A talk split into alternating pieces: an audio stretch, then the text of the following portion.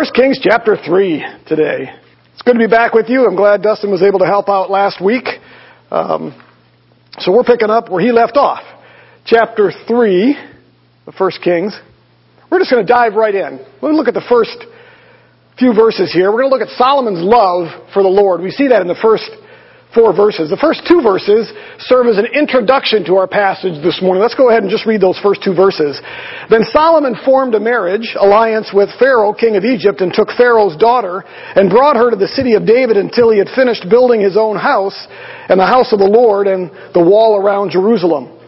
The people were still sacrificing on the high places because there was no house built for the Lord or for the name of the Lord until those days. As I mentioned, these first two verses here actually serve as an introduction to our passage, and there's two things that we see there. The first is that Solomon had formed an alliance with Egypt. Now, it was common in the ancient Near East to form these alliances, and it was done usually through some form of arranged marriage. And so, as you see with this here, Solomon actually married, married the Pharaoh's daughter. Now, Egypt was much smaller than what Israel was at this time um, less influential than Israel. So what we probably have here isn't so much a peace treaty as it is a trading agreement between Egypt and Israel. Now, the one thing we, we know from the scriptures is that um, Israel was forbidden from marrying the Canaanites, but they weren't always forbidden from marrying foreigners. And so there's no indication that what Solomon did here would have been sin. But he did marry the Pharaoh's daughter, and they formed this trade alliance. That's the first thing we see here. The second is a little more troubling, and that's in verse 2. You notice that it says in verse 2 that the people were still sacrificing um, on the high places because there was no place built for the name of the Lord until those days. Now, when we see that, our first thought is that it probably refers to the pagan high places and probably involved idolatry on Israel's part. And part of the reason we might think that is because in almost every instance when you see high places, in the Old Testament, it's usually a reference to the high places where the Canaanites would go and worship their pagan gods. They would have their altars and their temples and their images and wooden pillars there. And Israel was forbidden to use these high places. In fact, when they came into the land, they were told to tear them down, to burn them with fire. And so it's possible that what we see here, in fact, that would probably be our first reaction to this, that Israel was still doing that at this time. They were worshiping these pagan gods who were involved with idolatry. Part of the problem with that, however, is that most scholars believe and agree that during the reigns of David and Solomon, there wasn't a whole lot of idolatry in Israel. We saw that with Judges, but as we worked our way through 1st and 2nd Samuel, and as we will see here in the first 11 chapters or so of 1st Kings, there's not a whole lot of evidence that Israel was involved heavily with idolatry at this time. Now, it's possible they were, but there's also something else as you look at that. Notice it says in the second half of verse 2, it's as if the author gives us an excuse or a reason why Israel was using these high places. It says it was because there was no house built for the name of the Lord until those days. And so there's actually a second possibility here as to what this refers to. And it could be that these high places that are referred to here weren't places of idolatry. They weren't actually the Canaanite high places, but regional worship centers that Israel had set up to bring their sacrifices into the Lord. Now that may sound a little awkward or a little odd at times, but prior to the temple being built, there was no central place for Israel to come to. There was a place in Gibeon, we're going to see that in a second here. But it appears that what Israel did was they set up basically altars or other places to worship within Israel where they would bring their sacrifices and they put those on high hills or plateaus. In fact, 1 Samuel chapter 9, you don't have to turn there, but 1 Samuel chapter 9, Samuel went up to one of these places. In fact, Samuel had come into town and or Samuel had come into town, he had gone up to the high place, and somebody had come to find him, and they said, well, he's up at the high place. The people won't celebrate, they won't sacrifice until he's up there to bless the sacrifice. And so Samuel actually goes up there, blesses the sacrifice, and it appears that God is pleased with that. It's referred to as a high place. Again, you can find that in 1 Samuel chapter 9. Um, we're also going to see here in a minute that there's something referred to as the great high place in verse 4, which was at Gibeon. And Gibeon is the place where the tabernacle was set up and the altar. At one point, all three items, the tabernacle, the um, altar, and the Ark of the Covenant were all brought by Saul to Gibeon, and they put those on a high place, a high plateau. David then ultimately moved the Ark of the Covenant to the city of David, but he left those items there. The implication is that even David himself probably worshipped there at that tabernacle and at the altar. And again, it's referred to as the great high place, meaning that it was probably the primary worship place for Israel. Now, if we look at it this way, then the concept of high place here simply means that it was an elevated area. We have to be a little bit careful to automatically assume every time we see the word high place that it's always a place of idolatry. That's not necessarily always the case. Now, is it possible that this was a place of idolatry? It very well could have been because we know that Israel had a huge problem with idolatry. We know that throughout um, the book of Judges, um, almost initially when they first came into that land, what did they start to do? They started to worship Baal. They would have learned to do this probably at the high places. And the reason was, we're told, they didn't tear down the high places. God said, go in and tear them down. But they didn't do that. They left them up. And so they were influenced by it. We also will see in the rest of the book of Kings, as you get past chapter 11, that the high places come up quite frequently, and that's, again, a reference to Canaanite places. So it's a little tricky when we come to this verse here as to exactly what the author's talking about. Is he referring to Israel being involved with idolatry? Or is he simply making a generic statement that at this time, before Solomon was able to dedicate the temple, Israel was still offering their sacrifices out at various places among Israel, their own high places, but they were places that were set up to sacrifice to God. They weren't necessarily Canaanite places. That's probably where I lean on this particular passage, partly because there doesn't appear to, again, be, be a whole lot of um, issues with idolatry through David's reign and early part of Solomon's reign. In fact, we're told that Solomon himself didn't get involved with idolatry until he was old, which was about 60. It was later in his life. And so that's kind of the tendency or the place that I would go to. And it appears, as we look at that, that God seemed to, I'll say, permit or tolerate Israel from doing that. If you go to, you don't have to turn there right now, but Deuteronomy chapter 12, where the Lord um, talks to Israel about what's going to happen when he comes into the land, when they come into the land, he says that when you come into the land, I want you to tear down all the high places. And I'm going to build you a place where you can come, and I'll put my name there, and you can bring your sacrifices there. But Moses even says, that, in that same passage, that when that happens, you won't be able to do what you're doing now, each man what's right in his own eyes. And that was probably a reference to the fact that Moses was saying, it's not going to be scattered worship. You're not going to be able to worship at that high place, and that high place, and that high place. And he's talking about worshiping God there. But rather, you're going to have to stop doing that and go to a single place where God will have you bring your sacrifices. The problem was, we're almost 480 years since the Exodus. And God hadn't built or had the temple built yet and put his name on Jerusalem. So for almost 500 years, Israel didn't have a central place to bring their sacrifices. So, is this a reference to idolatry? Could be. I think the, the evidence would weigh more towards this is just a generic statement about how Israel, because there was no temple, they were still making their sacrifices out and about. But now that was all going to end because Solomon was now getting ready to dedicate the temple. And they would not be permit, they wouldn't be permitted to do that anymore. Even if it was a temple dedicated to God, and even if it didn't involve idolatry, they were now going to have to come to a central place, the temple to make their sacrifices. So, that's the first two verses, and that then actually takes us to the heart of our first few verses here. The meat, if you want to refer to it that way. And that's verse 3, which is this. Now Solomon loved the Lord, walking in the statutes of his father David, except he sacrificed and burned incense on the high places. As a young man, Solomon became king. He was about 20 years old or so. And we're told that he loved the Lord and he demonstrated it ultimately by following in the footsteps of David. If you remember from last week, once you flip back to 1 Kings chapter 2, David's challenge to Solomon.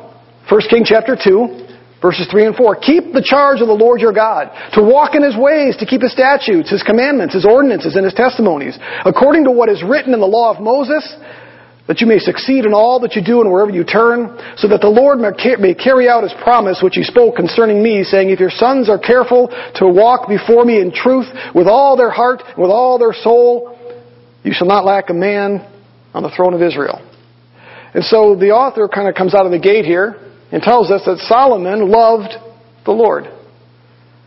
And then he walked in all the ways of David. But then we have this matter of him sacrificing at the high places, burning incense. So what do we do with that? How do we balance Solomon loved the Lord and walked in all the ways of his father, except what do we do with that? Well, it's another challenging passage here, another challenging verse in 3. There are three different scenarios that I think this might refer to. The first one, verse 3 there, second half, that he burned incense made sacrifice in the high places, the worst case scenario is that Solomon at this point was an idolater. Seems unlikely because the statement regarding his love for the Lord there and walking in all the ways of his father. Um, plus, we're told in chapter 11 that it wasn't until Solomon had become old that he began to be an idolater. So it's unlikely that this is a reference to idolatry. Another, another scenario would be a better case, I guess we want to call it that, is that it means that Solomon obeyed all the commandments except the one about using the pagan high places to worship God. Now, one of the things that God prohibited was not just destroying these places, but reusing them, recycling them. In other words, I've talked about this before where you couldn't just come into a high place and say, well, yeah, this has Baal on the altar, but we'll just cover that up with the name Yahweh. Why destroy a perfectly good temple if we did that, we'd have to rebuild one for God. So let's just go ahead and recycle what takes place here. It would be much like if we went into a mosque and said, ah, you know what, yeah, let's just take this over, we'll put God's name on it. God did not permit that. Told him, destroy it. Don't just remove the name of Baal. Don't just walk in there and start worshiping him. Literally scrape that plateau clean. I don't want you reusing any of that stuff. Why? Because it'll influence you. Think about that when it comes to the American church here how there are things that we do sometimes, and I'm not specifically referring to us here, but some things we do as a Christian church sometimes where we adopt the means and the processes and things of the world, and the church becomes much like the world. And we think that's okay, but that doesn't honor God to do that. Now, some things are okay. We have just, you know, even if you look into the book of Acts, there are certain things that they just did because it was part of the culture, and so we meet in a building. Is it wrong to meet in a building? No, it's where we have meetings. Business meetings, family gatherings. Okay, so we have a meeting place even for the church. You know, we happen to use music in the church here. There are some who think, no, we can't use instruments, only a cappella, you know. Is it wrong that we happen to use a form of contemporary music? You know what? Even the organ and hymns at one point were considered contemporary. We borrowed those, if you will.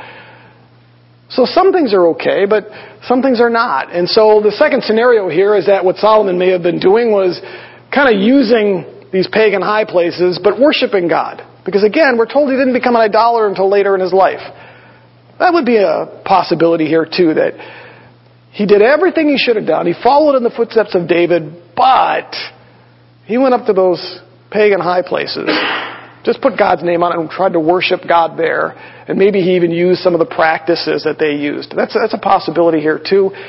But again, I, I struggle with that personally because of, again, what we're told about Solomon. There's nothing in Solomon's life up until this point that would suggest that he was sinning.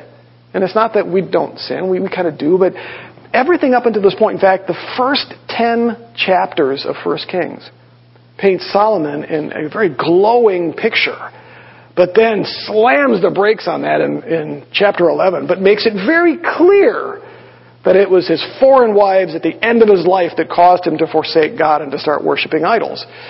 Um, I would find it a little challenging here if maybe Solomon was kind of half and half at this point. Plus, the author here doesn't seem to indicate there's a problem with what, what happens here. A third scenario, and it's the one that I favor on this, is that this is sort of a generic, general summary of Solomon's life with a forward looking piece. Remember, the author wrote this about 70 years probably after um, they had already been in captivity. He probably wrote it for the captives who were going back to Jerusalem. So he wasn't alive at this time in Solomon's life, but he saw the whole story. He saw how Solomon's life ended up. And so it's possible that what this statement references is that Solomon loved the Lord. Solomon walked in all the ways of his father. But the author then sort of has a foreshadowing statement. But there was one area. He worshiped at the high places. He became an idolater. So instead of it being a statement regarding this very specific moment in time that Solomon somehow had a problem with the high places, that instead it's a forward looking statement that this is where it kind of ends up. A last possible idea is that it simply refers to what we find in verse 4, where he went up to Gibeah, which is called a high place. It was a high place where the temple had, or where the tabernacle had been set up. It's a um, place where the ark or the altar was still there, and so Israel that was sort of the central place, if you would call it that. It was small. It was, the tabernacle wasn't huge. It was built during the times of their travels in the wilderness. This was some 500 years later. They had grown substantially, but it was still considered to be the great high place, if you will, for Israel. So again, we're left maybe not with something super concrete on this, but I think it's most likely a reference to the fact that sort of a general statement that Solomon truly did love the Lord and he did obey at this point in his life. In fact, for most of his life, he walked as his father David walked. And it wasn't until the end when the high places and burning the incense there and making sacrifices there became an issue because we're told that in chapter 11 that he began to do that. But again, very late in his life. What triggered that? Don't know. Maybe we'll find out as we keep studying through the letter or the book here. So what do we find? Verse 4. It says, The king went to Gibeah to sacrifice there. For that was the great high place. Solomon offered a thousand burnt offerings on the altar. Look at that, a thousand burnt offerings on the altar. So what does Solomon do here? Text tells us that he went to Gibeah, which is where the tabernacle was. It's a celebration. It was a huge event and involved commanders, judges, leaders of Israel, heads of households. In fact, once you turn to 2 Chronicles chapter 1, we get a better picture of what this looked like. It's kind of interesting how the author of 1 Kings gives us essentially one verse on it, but the author of 2 Chronicles gives us more details.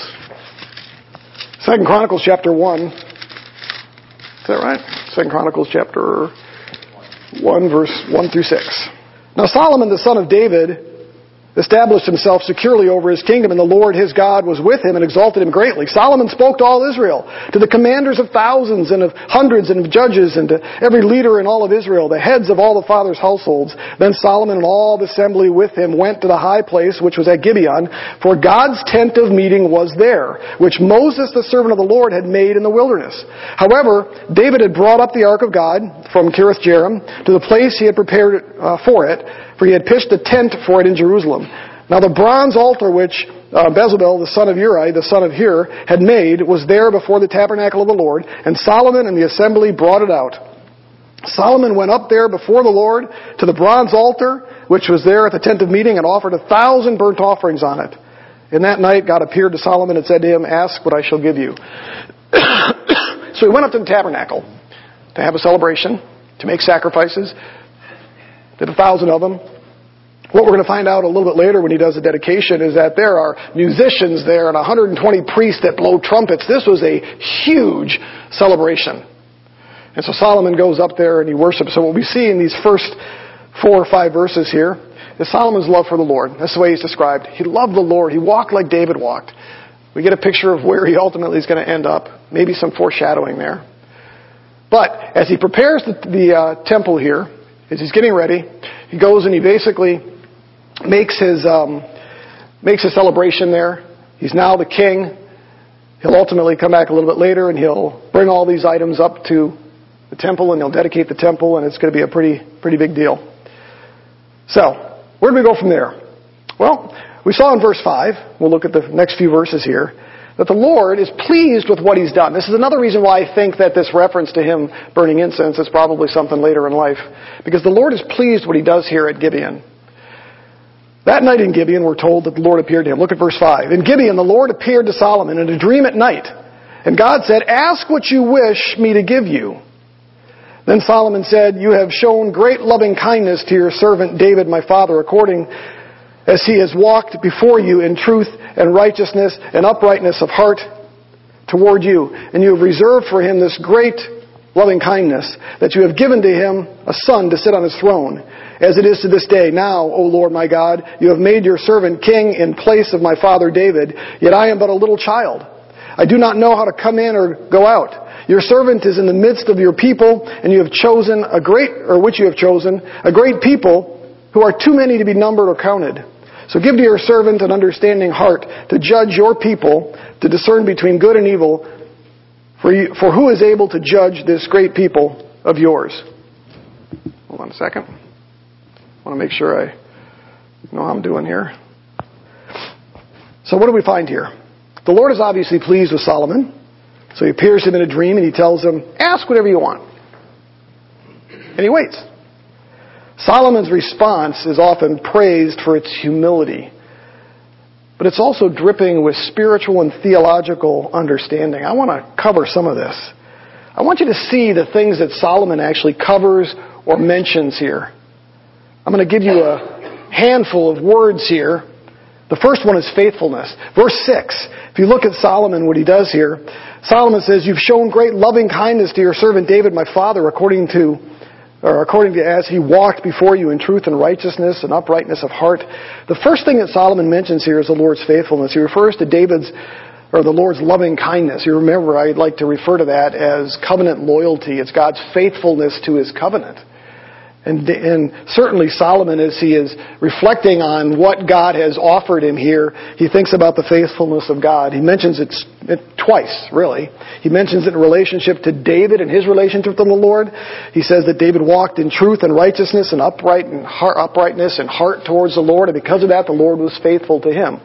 But he also mentions the Lord's faithfulness to himself because he's now sitting on the throne. It's a promise that God had made to David, specifically related to Solomon. And so Solomon reflects on the Lord's faithfulness here. So as he's asked, or if he's told, as he's told, ask what you want, the first thing out of Solomon's mouth is to reflect and to praise God for his faithfulness. Notice, too, the word servant, or servanthood. You notice how many times he mentions that in these few verses we just read? In verse 6 he mentions it. Verse 7, 8, 9. So in verse 6 he mentions David as a servant, but then he refers to himself three times, verses 7, 8, 9, as being a servant. It's clear from everything that he says in here that he understood that he was a servant of the Lord as king. Contrast that with his son Adonijah. or, well, not his son, his, excuse me, his brother Adonijah. How about his brother Absalom, who tried to usurp the throne from David? Those men were in it for themselves. Solomon sees it as the opposite here. He sees himself as a servant, just like he saw his father David. How about humility? Verse 7. Solomon is thought to have been around 20 years or so when he became king. Unlike David, David had at least 10 years of military experience working alongside Saul before he became king. Think about that for a moment. David was a military man, had a lot of experience there, but he worked alongside Saul for 10 years, saw the inner workings of the kingdom, saw how a king operates and what the duties of the king would be. But when it comes to Solomon, his dad was king, but we don't get any indication that he was in the military. In fact, he was 20 when he became king. David was 30 when he became king. David was older than Solomon was. In fact, that's reflected here. Notice that he refers to himself in verse 7 there I am a little child. I don't know how to go out or come in. That was probably a military reference, going out for battle and coming back. So we have this humility with Solomon. I'm just a, a little guy. I'm young. I don't know how to come in or go out. I don't know how to be king. You get a sense here that he didn't quite feel up to the task without the Lord's help. I don't know what to do with verse 8. I called it proprietorship. Proprietorship a proprietor is a legal owner of a business or an entity. Oftentimes, a nation's people are referred to as the king's subjects. But you notice here, Solomon doesn't do that. Doesn't refer to Israel as his people or his subjects. Instead, he says, Your people which you have chosen, and again, a little bit later in verse 9, he says, Your people. Solomon understood that these were God's people not his people. What we're going to see, well, we won't see it so much because we're going to stop at verse 11, I mean chapter 11, as you go through the rest of the book of Kings, it is all kings in it for themselves, their people. They're not servants of God. They're in it for their own purposes and means. But Solomon here, there's a sense of proprietorship, not his own, but the Lord's. He recognizes these are the Lord's people, purchased by the Lord. And again, that goes back to the humility to some respects and the servanthood. I'm going to put the last two together here. I'm going to use the word discernment and obedience. That's verse 9. This is where we finally get to Solomon's request. I don't want you to go back and look at it yet. We'll give you a quiz. Without looking back at verse 9, what did Solomon ask for? What did he ask for? There's a common answer typically. Anybody want to take a stab at it? You know, you say it and you're wrong. You're like, oh no, I'm wrong. No. What's that? It, yeah, it's, it is to some degree the Sermon of good and evil. The general answer is he asked for wisdom. Solomon was a wise, wise man. I want you to go back to verse 9 though. It's tied into that though, Nate. Verse 9. Look at what it says. So give your servant an understanding heart to judge your people, to discern between good and evil. For who is able to judge this great people of yours? Now most translations translate it that way. An understanding heart or a discerning mind. The Hebrew phrase is more, li- more literally a listening heart.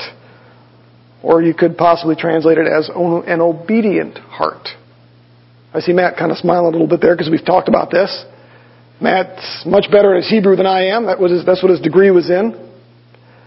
I only suffered for three years. I think he probably suffered more than that. One of the things that's really interesting about this, the word for the words for obey and for listening is they come from the same word. Hebrew word is a shema. Is how you pronounce it?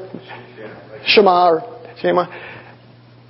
So, in some respects, to listen is to obey. In fact, Exodus 19:5 it says this, "Now then, if you will indeed listen or hear, your translations probably translate that as obey. Because that's the intent. Now then, if you will indeed obey, listen to my voice and keep my commandment, then you shall be my own possession among all the people of all the earth. The idea there is that when somebody says, listen, they mean what? Obey. And so the word is tied very close, the two words are tied very closely together. You might even say, if you're not obeying, you're not listening. And so when Solomon here says, Give me a listening heart, I don't think he's praying for wisdom. I think he's asking the Lord for a, an inner propensity, an inner desire to obey him. In other words, what Solomon's asking is, if I could paraphrase this, Lord, help me to obey. Give me a heart, a mind, if you will. Give me the inner disposition to obey you. And that's followed up with, so that I can discern between good and evil. There's a, a pattern there, if you will. And so what Solomon is asking for here is this help in obeying the Lord's commands. I find that striking considering that what David has just explained to Solomon is he needs to do that. He needs, if, if God is going to honor him as king, if he's going to prosper in everything that he does, he has to obey. And you can imagine how a 20 year old man coming to be king now, especially understanding that you're king because God has made you king, and the burden that now puts upon your shoulders that I have to lead this great nation of the Lord's. In fact, he even says it here. If you go back to verse 9, he says, Who's able to judge this great people of yours? Now that word judge is important there because one of the primary roles of a king was to serve as the primary judge between what is right and what is wrong. He's supposed to be an example of what's in the law. And this burden has now fallen upon Solomon's shoulders. His dad has told him, your number one job is to, we talked about this, what the, the charge last week. The charge given to Solomon wasn't so much being king, it was to obey the Lord and to reflect the Lord. That was Solomon's responsibility. And so here what we have him say is, Lord, I want a heart that is bent on obedience towards you. change me inside. He didn't just ask for wisdom, make me smart, dude. He basically said, Lord, give me the kind of heart, the disposition that wants to obey you so that I can rightly judge this people and I can discern between good and evil. I think that's fairly significant. In fact, the Lord is very pleased with that response. In fact, look at our next section here. As we might expect, the Lord is thrilled with Solomon's request. He not only granted it to him, but he granted him even more than he asked for. Look at verses 10 through 13. Now, it was pleasing in the sight of the Lord that Solomon had asked this thing. God said to him, because you have asked this thing, and have not asked for yourself a long life, nor have asked riches for yourself, nor have you asked for life of your enemies, but have asked for yourself discernment to understand justice, that's the end result of that heart, Behold, I have done according to your word. Behold, I have given you a wise and discerning heart so that there has been no one like you before you. No one shall be like you or rise after you. I have also given you what you have not asked, both riches and honor, so that there will be, or there will not be any among the kings like you in all your days. So the Lord is pleased.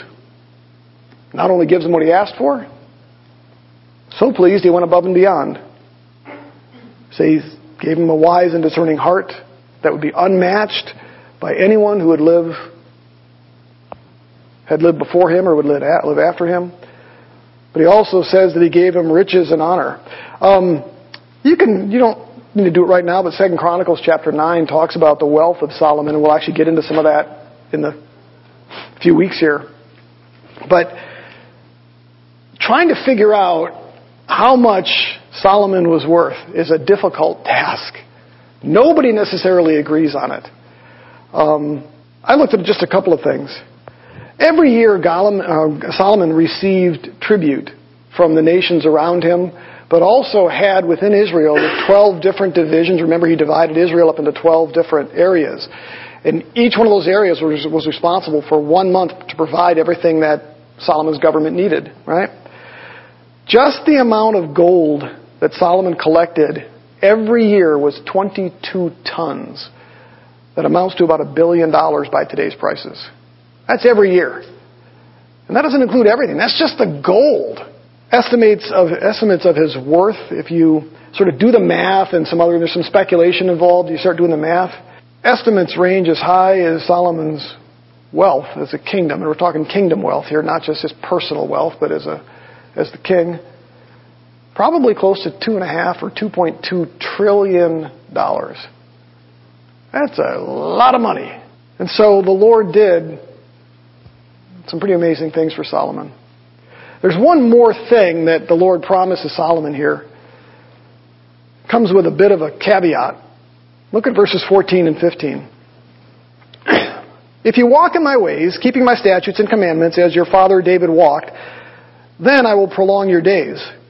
Then Solomon awoke, and behold, it was a dream, and he came to Jerusalem and stood before the ark of the covenant of the Lord and offered burnt offerings and made peace offerings and made a feast for all of his servants. Notice what it says there. That if Solomon would walk in the Lord's ways, if he would remain faithful to the Lord, if he would keep his statutes and his commandments, then he would prolong his days. It's a reference to both his length of life as well as his reign, because he would be king until he would die. At first it appears that that promise came to fruition because Solomon's reign lasted for 40 years. It's a pretty long reign. But what you don't see here is that Solomon actually died at the age of 60. He was 10 years younger than his father. Now, by some standards, that would be considered old age. I'm going to make some speculation here. Had Solomon not forsaken the Lord by the time we get to chapter 11, God might have given him another 10 years, maybe another 20 years. Because the Lord tells me, if you walk in my ways, I'll prolong your years. And while it may seem like he had a lot of years at 40, again, he died fairly young compared to his father. And so it's likely that the Lord did not prolong Solomon's years because he had forsaken him, chose not to walk in his ways. And so we have a picture here of couple of things. One of them is the way that Solomon looked at what God had offered and the theology that we find dripping in there with being a servant and other things.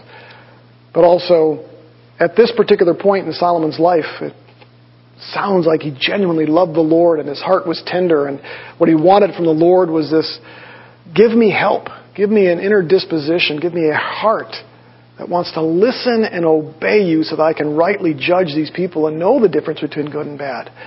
And the Lord was pleased by that. And as a result of that, gave Solomon wisdom, gave him the ability to judge wisely, gave him riches in the kingdom. But the one area where Solomon seemed to fall short was in the long haul. the last promise that the Lord offered was to prolong his life. And it seems Solomon, at least as we get into chapter 11, will see somewhat forfeited that. Again, a bit of foreshadowing. The last thing we're going to look at here is verses 16 through 28. I'm not going to read through those just for the sake of time this morning. You're all familiar with the story. But it's where Solomon basically demonstrates his wisdom. It's his service on behalf of the Lord. It's where we begin to see him exercise what God had given to him. And it's where he serves as judge. And if you go back, and you have to turn there again, but if you go to Deuteronomy, Deuteronomy chapter 16, the Lord commanded Israel to set up judges in all the towns. And these judges were much like our judges today, where we would go to them to settle civil disputes and other things. And so Israel would set up these judges in every town. However, when it came to Jerusalem, the primary judge, the one people would go to, was the king. We saw this with David. David would set out in the gates and people would come to David and David would rule on their civil cases. And that's exactly what we see here with Solomon. He would spend part of his time serving as judge and hearing civil cases. And so you kind of remember the story, and I'll summarize it for us here. Solomon is his first real, or his first real act of wisdom here, if you will. These two um, women come in to see him. We'll leave it at that. Women of the night, we'll call them. They came in. One of them, I'm sorry, both of them had had a newborn son. One woman claims that during the night, the other woman rolled over and smothered her child. And so she gets up in the middle of the night, she takes her dead child, she goes over to the other woman and she takes her live child, puts her dead child there, and then takes the live child back with her and nobody sees it. It's the dark of night. So the other woman in the morning wakes up, finds her child dead, but it doesn't look like her child, so she knows there was something nefarious that happened. So these two women now come and stand before Solomon. There's no witnesses. It's one woman's word against the other woman's word. And the one woman lays out the story of what happened. The other woman completely denies it. No, no, no, no, the son is mine. She killed her son. And it's a, it's a back and forth. This story, this historical fact or event, is often used even in secular circles when talking about wisdom. The wisdom of Solomon. Because what he does to solve it is brilliant. Because in some respects, he lets them solve it by making a suggestion. Which is okay. Since we have no witnesses, I don't know which one of you is telling the truth necessarily, if I paraphrase him. So tell you what, get me a sword, we'll cut the child in half, and you each get half. And the real mother isn't going to let that happen to her child. Would much, le- much rather her child live and be raised by the other woman. What does that demonstrate? The other woman says, No, go ahead and cut him in half. Brilliant move by Solomon. His wisdom. Because there was no other way to really figure this out. He could have just said, I think you're lying, I think you're telling the truth. But how does he know that?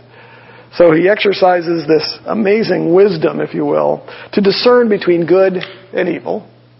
I believe that at the heart of what Solomon wanted here was he wanted a righteous decision.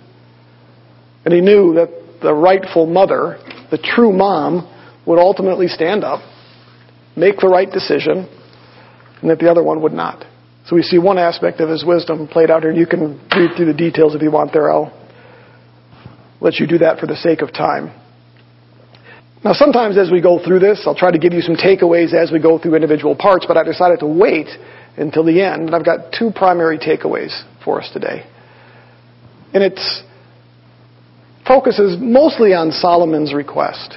When the Lord told Solomon to ask for whatever he wished, rather than asking for earthly things, he asked for a heart that would listen.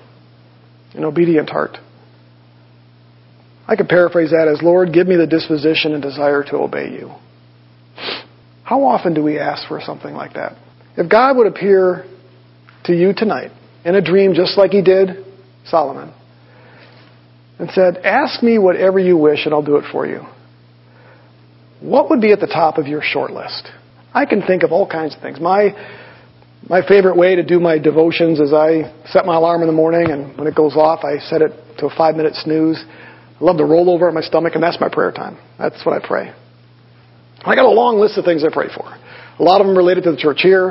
A lot of them related to myself. A lot of them related to my family. And I'll spend anywhere from 20 to 30 minutes maybe doing that. If all we do is ask for earthly things, and we're, we're supposed to, right? We're supposed to lay out our heart for the Lord. You know, we're supposed to pray to see people healed and pray for things that are going on in our families, in our churches, in our nation. We're told to pray for our national leaders. Are we not? Those are all good things. But if that's all we pray for, what does that say about us? When we petition the Lord for the things that we need, don't we think that maybe the thing that we need above all else, before all earthly things, is a disposition to obey Him? It is not easy, folks. Is it? We all struggle. And you read about, read about Paul's struggle in Romans where he says, I do the things I don't want to do and I don't do the things I want to do, and he refers to himself as a wretched man. It's hard sometimes to obey. My daughters, especially Kimberly, we would talk about why we sin. And my answer to her was always, because we like to, because we want to. It is really easy to do the things we want to do, right? Because what's in the heart is what drives us to do things. And so when we obey, it's because our heart is inclined to obey and we want to obey. When we disobey, it's because what's in that heart is a little more trashy and it causes us to want to disobey. And sometimes, you know, my pastor uh, used to call that the uh, sin beast within. That little thing likes to rise up, and when that sin beast rises up within us, that now wants to control us. What do we do? We act in accordance to it. That's why even Paul, as he prayed for some of his readers, prayed that they might learn obedience. And so I think about Solomon here, about my own life, and think, man, you know, maybe I don't pray enough that I'll have that kind of heart. Maybe that ought to be the first thing that I pray about is give me a heart that wants to obey you, Lord. Doesn't necessarily mean it's going to be easier or easy, but I realize that if He can change my heart, then maybe I won't struggle quite as much with sin. I think that's what Solomon asked for here. And so that ought to be at the top of our short list. Not, you know, oh, by the way, Lord, help me. And you know what's interesting about that for me? I have even thought about that. It's not so much, you know, Lord, help me not to do this or help me not to do that. Maybe you've got a particular area of your life that you struggle with. And so you, Lord, help me with this particular area. Then this goes beyond that. This goes to, no, give me a heart that it just wants to obey no matter what it is. And so I think our first takeaway is that ought to be at the top of our short list. Much like it was Solomon. And the Lord, as he looked at him, says, gee, you could have asked for your enemies' lives, you could have asked for, you know, wealth, you could have asked for all these things that most kings would want. But what you chose, the top of your short list, was a heart to obey. The second takeaway is related to that, and it's because there's a principle behind that. The Lord was pleased with Solomon's request because the thing that honors him the most is what? Our love and obedience. That's the bottom line, folks. You want to you want to honor the Lord? You want to love the Lord? What what do we do? How do we do that? It isn't just with our words, it isn't just saying, it's with our obedience. That's what David told Solomon. That's the charge he handed him. There's a passage, let's go ahead and turn there, um, Deuteronomy chapter 30. That it's just, it's one that sticks in my mind. There are certain passages that stick in our mind at times. If you remember, the Lord out in the wilderness gives the law to Israel. There's 600 and some odd commandments. And can you imagine as Moses is reading these commandments to Israel? Don't do this, do this, two turtle doves, one heifer, do this with your slave, don't do that with your slave, and if your slave does this, do this, if your slave does that, do this, and if this person hits you, do this. Is, I mean, they're, maybe they're taking notes, writing them down in their big stone ta- I don't know, but you know, the re- you know what that would be like. It'd be overwhelming to be handed a list of 600 and plus laws and things that you now are expected to obey. But what I love about this passage is that when that gets all done, when the Lord is done with that, He has something rather interesting to say to Israel. It comes from Deuteronomy chapter 30. I'm just going to read this, starting down in verse 11. And this is what gets my attention. After all of that, the Lord says this For this commandment, in other words, all that I've just given you, which I command you today, is not too difficult for you, nor is it out of reach. Had I been standing there, I would have thought, what? 600 laws, and you're telling me it's not too difficult? It's not out of reach? Look what the Lord goes on to say. It is not in heaven that you should say, Who will go up to heaven for us to get it, to make us hear it, that we may observe it? Nor is it beyond the sea that you should say, Who will cross the sea for us, to get it for us, and make us hear, that we may observe it? But the word is very near you. It is in your mouth and it is in your heart that you may observe it. You see, it wouldn't be difficult if that's what was on their heart. Now he goes on. See, I have set before you today life and prosperity and death and adversity, in that I command you today to love the Lord your God to walk in his ways and to keep his commandments and his statutes and his judgments, that you may live and multiply, and that the Lord your God may bless you in the land where you are entering to possess it. But if your heart turns away, and you will not obey, but are drawn away and worship other gods and serve them, I declare to you today that you shall surely perish. You will not prolong your days in the land where you are crossing the Jordan to enter and possess it. I call heaven and earth to witness against you today that I have set before you life and death, the blessings and the curse. So choose life in order that you may live, and that your descendant, or you and your descendants. Notice he says it again. By loving the Lord your God, by obeying his voice, and by holding fast to him. For this is your life and the length of your days, that you may live in the land which the Lord swore to your fathers, to Abraham, Isaac, and Jacob, to give them. So when the Lord says, it's not too difficult, he isn't just saying, muscle up the strength, it's easy. He's saying it isn't too difficult when you love the Lord and this is written on your heart. Because the heart controls everything. And so as I think about this kind of stuff, we ask the Lord to give us the kind of heart that desires to obey Him. But it starts with our love for Him. If we love Him, will obey. In fact, Jesus himself said that. What was the greatest commandment? Love the Lord your God with all your heart, soul, mind, and strength. Why is that the number one commandment? Because that covers everything else. Love covers a multitude of sins, we're told. In fact, John says in 1 John 5, this is love for God, that we obey His commandments. So love and obedience go hand in hand. But it all starts with what's in the heart. And when the Lord tells them here, these things, if they're in your heart, if you take them to heart, then it won't be as hard. If they focused on the 600 and some odd commands, now they got a problem. But he says this won't be difficult if you focus on love and obedience in the heart.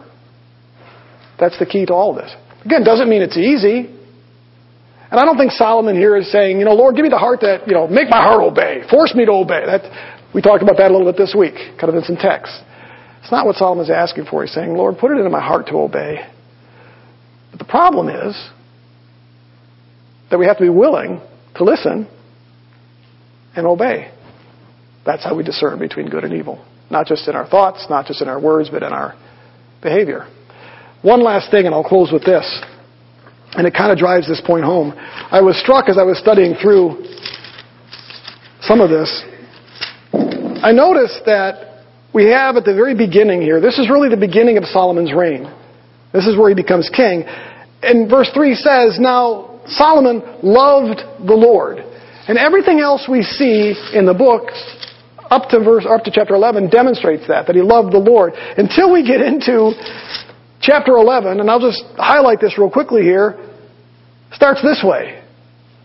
Now, King Solomon loved many foreign women along with the Pharaoh. And then goes on to describe that because he loved these foreign women, these Canaanite women, that his heart was changed. And he therefore became an idolater.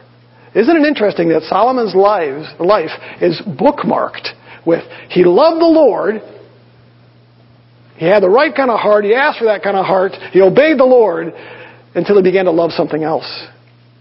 Then his heart changed and he became an idolater. Love on both ends.